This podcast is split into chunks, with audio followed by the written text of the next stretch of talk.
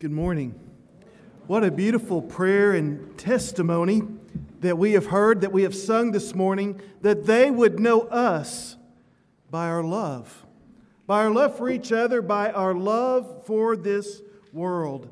You see, the to love one another culture of the New Testament church is a stark contrast to the devour one another culture of our world.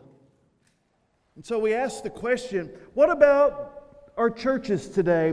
What about our families, our marriages? What about our workplaces? Do they resemble the love one another culture or the devour one another culture? Again, we're reminded of Jesus' new commandment, a new commandment in which he says that we are to love one another as Christ, as he loved us. And over these last weeks, we have, we have been exploring and investigating and discovering what it means to love one another as Christ loved us, to what it means to, to wash the feet of one another, to lay our lives down for one another.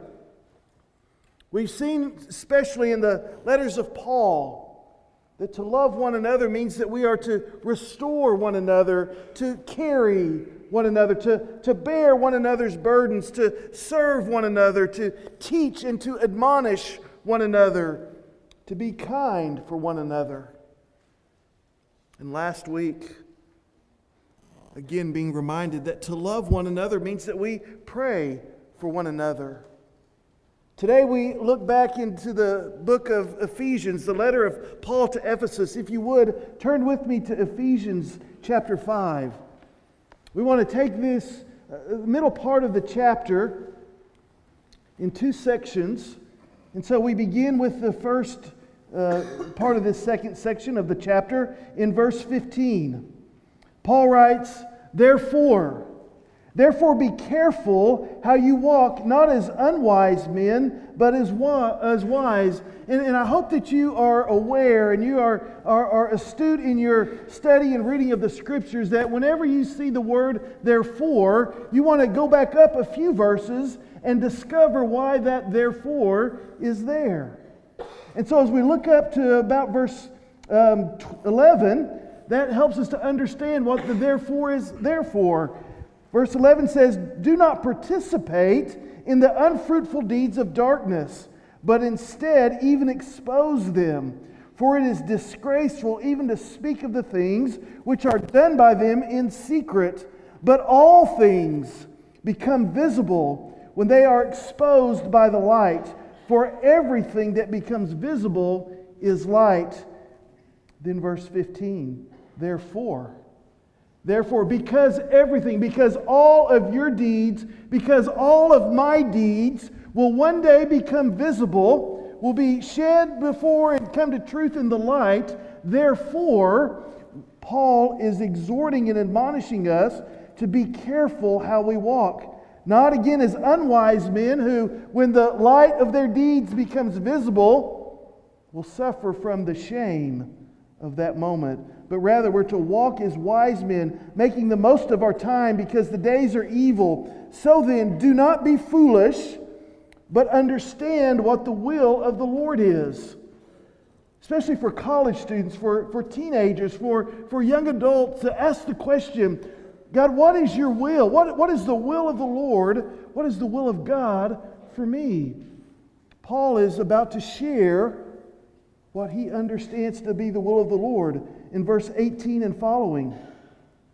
You want to know what the will of the Lord is? Well, do not be drunk with wine, for that is dissipation, that is waste, but rather be filled with the Spirit. The will of God for each and every one of us is to be filled with the Spirit of God. And now he's going to describe what that looks like speaking to one another in psalms and hymns and spiritual songs. Remember, a couple of weeks ago, we looked in Colossians chapter 3. And in verse 16, Paul uses the same phrase with, with one addition. Instead of saying speaking, Paul says to teach and admonish one another with psalms and hymns and spiritual songs. So, again, it's the same principle. What does it mean to be filled with the Spirit of God? It means that, that we're aware, that we, we have God's Word in our heart, that, that the song of the Lord is within us, and that we sing to one another, we speak to one another, we teach and admonish one another with these psalms and hymns and spiritual songs. That's directed in, in our horizontal relationship with each other. But then Paul continues here singing and making melody with your heart to the Lord. That, that expression, that musical expression of, of love and of praise, moves from the horizontal to the vertical. And now, what does it mean to be filled with the Spirit of God? What does it mean to do the will of the Lord? It means that we worship God we sing and make melody in our heart. There's, there's joy in our hearts as we experience the Lord speaking to one another in psalms and spiritual in hymns and spiritual songs, singing and making melody uh, with the Lord in our hearts, always giving thanks for all that God has done for us. In the name of the Father, the Son, the Holy Spirit, in the name of the Lord Jesus Christ. Those are things that, that fit together well, don't they? What does it mean to be filled with the Spirit of God? It means to have a, a, melody in our hearts as we talk to each other and as we worship God. It means giving thanks and being aware of all that God has done for us. And then in verse 21, remember that old Sesame Street song, One of These Things Doesn't Belong Here? You read this and you go, Where did that come from? and be subject to one another in the fear of Christ. What does it mean to be filled with the Spirit of God? What does it mean to do the will of God? Now, again, Paul's talking to the church. He's talking to those that he gave, that Jesus gave this new commandment to, that we're to love one another as Christ loved us. And what Paul says to us, the will of God is, is that we, we speak to one another in song teaching and admonishing each other. We take that song and we worship God. We give thanks for all that God has done, and we submit ourselves to one another. Let's take a few moments to really understand that and to, to flesh that out this morning. What does it mean to be subject, to submit ourselves to one another? This word literally means to set yourself under. The word be subject in the original language is, is a military word referring to the authority and command structure of an army. To be subject meant to obey and to submit to and to recognize the authority of those above you. The opposite of submission in military is rebellion or mutiny, which would be a disaster for any army preparing for battle. And isn't it interesting that Paul introduces this word, this, this idea of submission? And then a few verses later in chapter 6, he talks about the spiritual battle that we're all about to enter and that we're to put on the, the, the armor of the Lord. I think that in the rest of this chapter, in, in this chapter 5, that, that Paul is advising us and preparing us to put on his armor as he says that we must learn what it means to subject ourselves, to submit ourselves one to the other. As followers of Christ, we are to be subject to one another in reverence of the Lord. This is a fundamental feature of the kingdom of God when we willfully place ourselves under one another as we submit ourselves to God. This one characteristic alone illustrates the radical nature of the kingdom of God, and it undermines everything. This principle of submission undermines everything about the kingdoms of this world, this devour one another culture, which is based upon power, domination, and self interest. You see, in this world in which we live, submission is seen as an act of weakness. And to make someone submit is often used as a weapon of oppression and even victimization. But in the kingdom of God, submission is an act of strength founded in love for one another and reverence for Christ. You see, to love one another means that we no longer need to grasp and fight for the right to control or dominate one another. Rather, we are set free from the burdensome demand to always have to get our way. You see, in Christ, we are not free to lord over one another, but rather we are set free to love and to serve and to be subject to one another. As such, sub, excuse me, submission is an act of love, not a chore or obligation that we grudgingly take on. See, I've come to believe that submission is one of the most misunderstood and misappropriated teachings in our church, in our churches. For it is often interpreted, it is often taught through the lenses and the systems and the structures of this devour one another world, not in the foundation of the kingdom of God. You see, submission in the kingdom of God can never be forcibly placed upon another, but rather is freely offered to one another as a result of being filled with the Spirit of God. Again, submission in the kingdom of God is founded upon love, not upon power or fear of one another. Submission is based upon the example of and out of reverence and respect for Jesus, who teaches us to love one another as he loved us. That is, we love and we submit ourselves to one another as we wash the feet of each other, as we lay our lives down for each other, as we ask the question of one another How can I help? How can I serve you? In addition, submission is an act of self denial that leads to self actualization. Now, let me define that. Jesus said in Mark 8 34 and 35 If anyone, if anyone wishes to come after me, they must deny themselves and they must take up their cross and they must follow me. For whoever wishes to save their life will ultimately lose their life. But whoever loses their life for my sake and for the gospel will save, will find their life. You see, self denial is not self hatred. Self denial is not self contempt. Self denial is not self pity. Rather, self denial saves us from self indulgence. It frees us from the enslaving compulsion of our world that says that we must always fight to get our way. You see, submission in the kingdom of God liberates rather than oppresses. Thus, Self denial does not lead to a loss of our identity. Rather, self denial and submission are actually the secret to finding ourselves and living out our true identity as the children of God. Again, Jesus says, All people will know you are my disciples if you have love for one another. Let's continue on in, in chapter 5 because this is obviously a, a passage that has, has uh, received much attention. And as I said earlier, I think much misunderstanding along the way.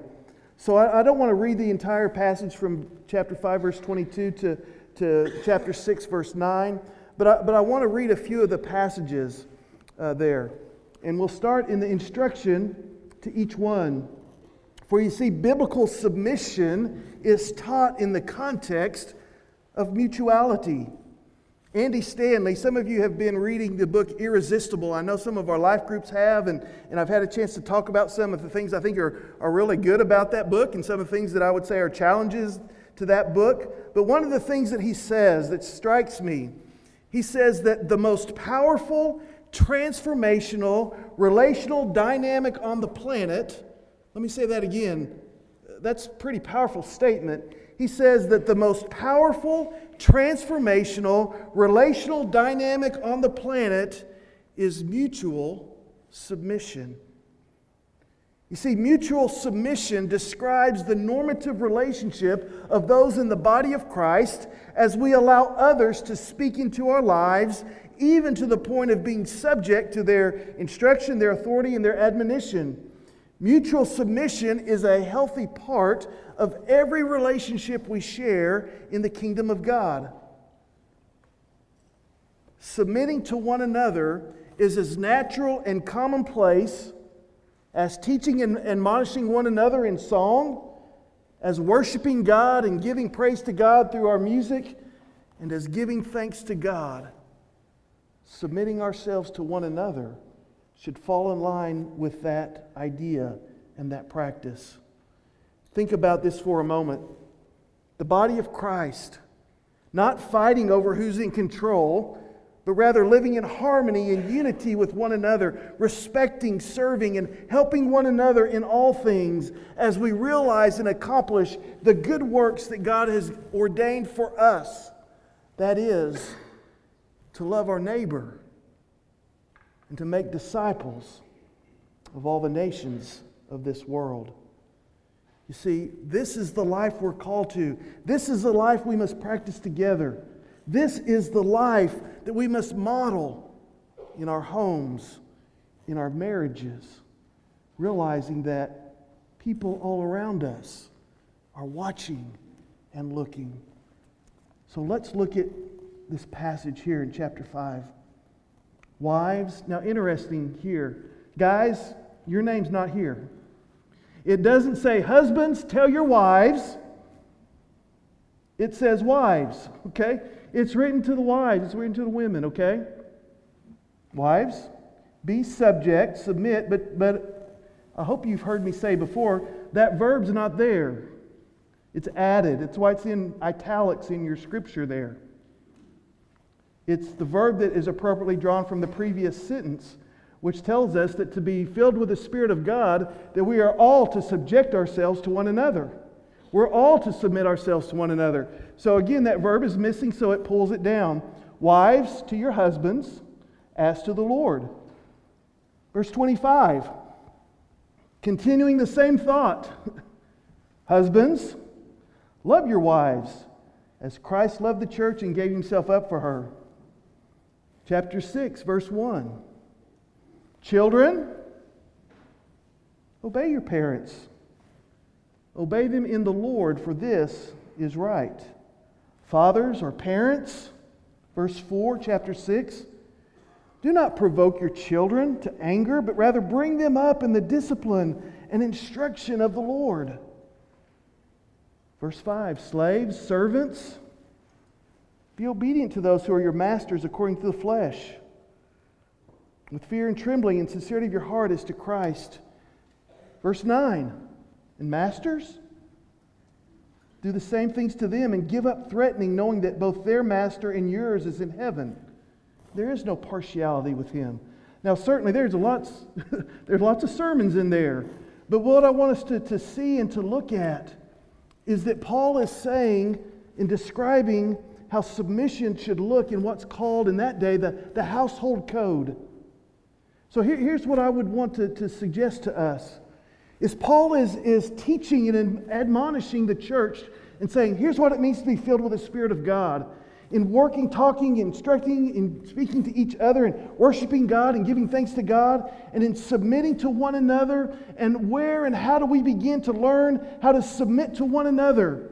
Where do we need to practice that the most? Where can that example be portrayed and taught and passed on the most? In the home, the household code. And so, this is a structure, it's seen throughout several of Paul's letters, in which he described what might be a typical household. Again, Paul not writing to a Jewish community, but to a Greek community describing what would be typical of the household, the home at that time. And so he writes, here's what it looks like. Here's what we can look what it looks like to submit and to subject ourselves in the home. And, and let's be reminded that even for Paul to address women and children and servants, is totally radical and revolutionary for his time because those three groups in that culture had zero to no rights. And Paul is acknowledging and affirming, to them that in the kingdom of God, even women and children and servants have a place. And they are to be filled with the Spirit just like us, submitting themselves to one another within the body of Christ. Where do we learn today to practice this revolutionary concept of submission? I, I believe it, it must continue to be in the home. Notice the, the household code wives and husbands submitting themselves to one another, children and parents submitting themselves to one another, servants and masters submitting themselves to one another. You see, children learn to obey and submit themselves to the Lord as they learn to obey and submit themselves to their parents. At some point, children will discover the mutuality of that submission as they grow and as they understand the many ways that their parents submit to and sacrifice for and commit themselves not to exasperate their children. The child sees how their mother and father submit themselves to one another, not fighting over who is control, but rather seeing parents loving and serving submitting themselves to one another as Christ has done for them. They see how their parents submit to themselves. How, they see how their parents submit themselves to others in the workplace, to others in their church, to the governing authorities. And they see that life's not about getting your own way, and life's not about being at the top of the power chart of who has authority over who, but rather that life is about how one loves and serves another. And this example for the child in the home then carries over as they develop friendships, as they enter into the classroom, as they ultimately find their way into organizations and jobs, as they participate themselves in government and civil life. All because they learn to obey and submit in the home and they see that modeled by their parents. Oh, one of the important conversation I have, conversations I have with children is they, they come to faith in Christ, and as we talk about baptism and as we talk about what's next in your life, is I remind them of this passage and say, Oh, God has given you a beautiful gift in your parents. And their responsibility is to, to love you and to teach you. To show you how to grow in discipline and obedience to the Lord. And as a, a, new child in faith, that's, that's your responsibility now. It's the way that you, you, you grow in your faith by learning how to do that because in learning how to do that, your parents are teaching you how to love and how to obey and how to submit yourself to God and to others. Where do we learn and where do we practice this radical teaching of mutual submission? Church, it has to be in the home, and it has to be carried out as we gather together in the church.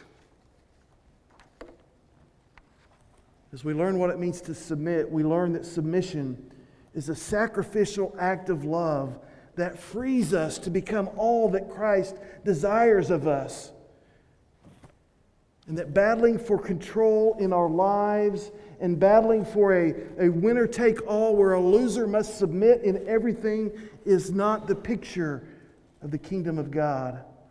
When we learn to submit ourselves mutually to one another in love, the result is peace. And the result is a depth of love and community in our marriages, in our families, in our churches, and our workplace that the world knows not of. Let me share an, an illustration, a, a pastor's story that I learned of. Pastor tells the story of a, what he described as a, a tyrannical husband, a tyrannical husband that demanded He demanded, again, out of this, this worldly idea of power and submission, he demanded that his wife conform and submit to his rigid list of household chores and duties. In time, his wife came to hate her husband for the list of rules and regulations that were demanded and obliged for her to accomplish each and every day. He tells that as that relationship grew and as literally they grew apart spiritually, as they grew apart relationally, yet stayed together in that marriage bond, that one day, unexpectedly, the husband passed away. And amidst her own guilt, I guess, and, and emotion of that and grief of that, the wife eventually came to feel she'd been liberated from this life of bondage, almost even slavery that she had experienced, and she felt this freedom was life renewing and life giving. And this widow was young enough that sometime later she fell in love and she married another man. She and her husband lived together with great joy and happiness in meeting. She lovingly devoted herself to his happiness and welfare. And then one day, one day she was going through a drawer or a closet, a, a, a notebook or something, one day she ran across one of those sheets of papers with the do's and the don'ts from her first husband. And that old emotion, that old anger and bitterness and contempt welled up within her. But as she read that list, to her amazement, she found that what she was doing for her second husband was all the things that her first husband had demanded of her. Yet her second husband never once mentioned any of these things that she had been doing. What was the difference? The difference was love. Her first marriage was characterized by worldly submission based upon power and control. But her second marriage was characterized by a Christ like submission that was based upon love. You see, the external acts may have looked the same, but the motivation and the expression from within made all the difference. And, church, this is what it means to submit ourselves to one another, to willingly place ourselves beneath one another so that we might help and serve each other. So that the world will know that we are His disciples as we love and as we submit to one another in the reverence of the Lord. This morning, as we come to a time of reflection, as we come to a time of commitment in our own lives, I would ask you to reflect on three areas of submission in your life. First of all, have you submitted your life to God? Have you received His gift of life? Have you repented and confessed your sin and, and repented of them? Have you received His gift of love, His gift of grace? Have you submitted your life to God? As, as Paul would say, have you, you become a new creation in Christ? Have you been born again, as Jesus would say to Nicodemus? Have you submitted your life to God? Secondly, have you submitted your life to, to God's Word? Uh, have you committed yourself to, to studying and to living out and to practicing the Scriptures? Jesus said, If you love me, you'll obey me, you'll do as I've commanded. Have you submitted your life to this kind of discipleship and following of Christ? And lastly, are you practicing? Are you learning what it means to love one another as you submit yourself to one another? This is the characteristic of the church, of the families of those that follow after Christ. We practice submission at home, in our marriages, in our, with our relationships with our children and our parents. And in doing so, we learn more and more about God's love for us. And we deepen the love that we experience in our own family, in our own church, and with our neighbors. This morning, would you submit yourself to God, to His Word, and to one another as we, as we offer a witness to our world and community? Of what it means to love one another. Let's pray. Father, we thank you We thank you for your gift of life, your gift of love. And this morning, this word submission is a hard word. It's, it's one that has been misinterpreted and misused and, and been thrown down upon us in a, in a devour one another culture, a power based culture and world that we live in. Yet, Father, today I pray that we would see the radical, transformational gift of mutual submission as out of love we place ourselves under one another so that we might love and serve and help each other. Lord, may the world know we are your disciples by the way we do this. And now, as we stand to sing in just a moment, I would invite you to make those commitments. I'll be at the front. Uh, our ministry staff would be here for those that would come. Deacons would be here to, to pray and to nurture and to love you and to, to walk with you through some of these steps. You be faithful as we stand and sing. Amen.